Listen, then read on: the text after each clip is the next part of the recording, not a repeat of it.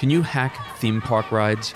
Bruce Schneier, a New York Times bestselling author, has a new book, A Hacker's Mind, which answers the question what is hacking?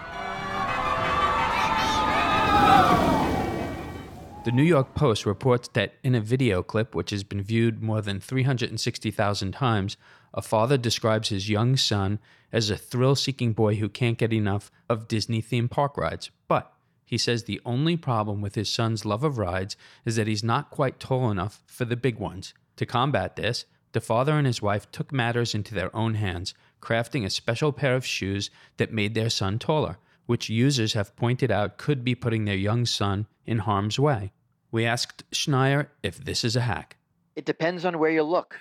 He's breaking the rules. He's too short to ride the ride, but he's hacking the verification system, which is going to be some line on a pole that you walk past, and if you're high enough, you you get past. So I would call it a hack, even though he's breaking the rules. He's hacking the rule verification system. Schneier wants us to know hacking is not always the same as cheating. He says hacking is like lockpicking. You can either be a professional locksmith or a burglar. Today we covered a hack. Was the hacker more like a locksmith or a burglar? You decide. For more on hacking, we recommend Schneier's book, A Hacker's Mind.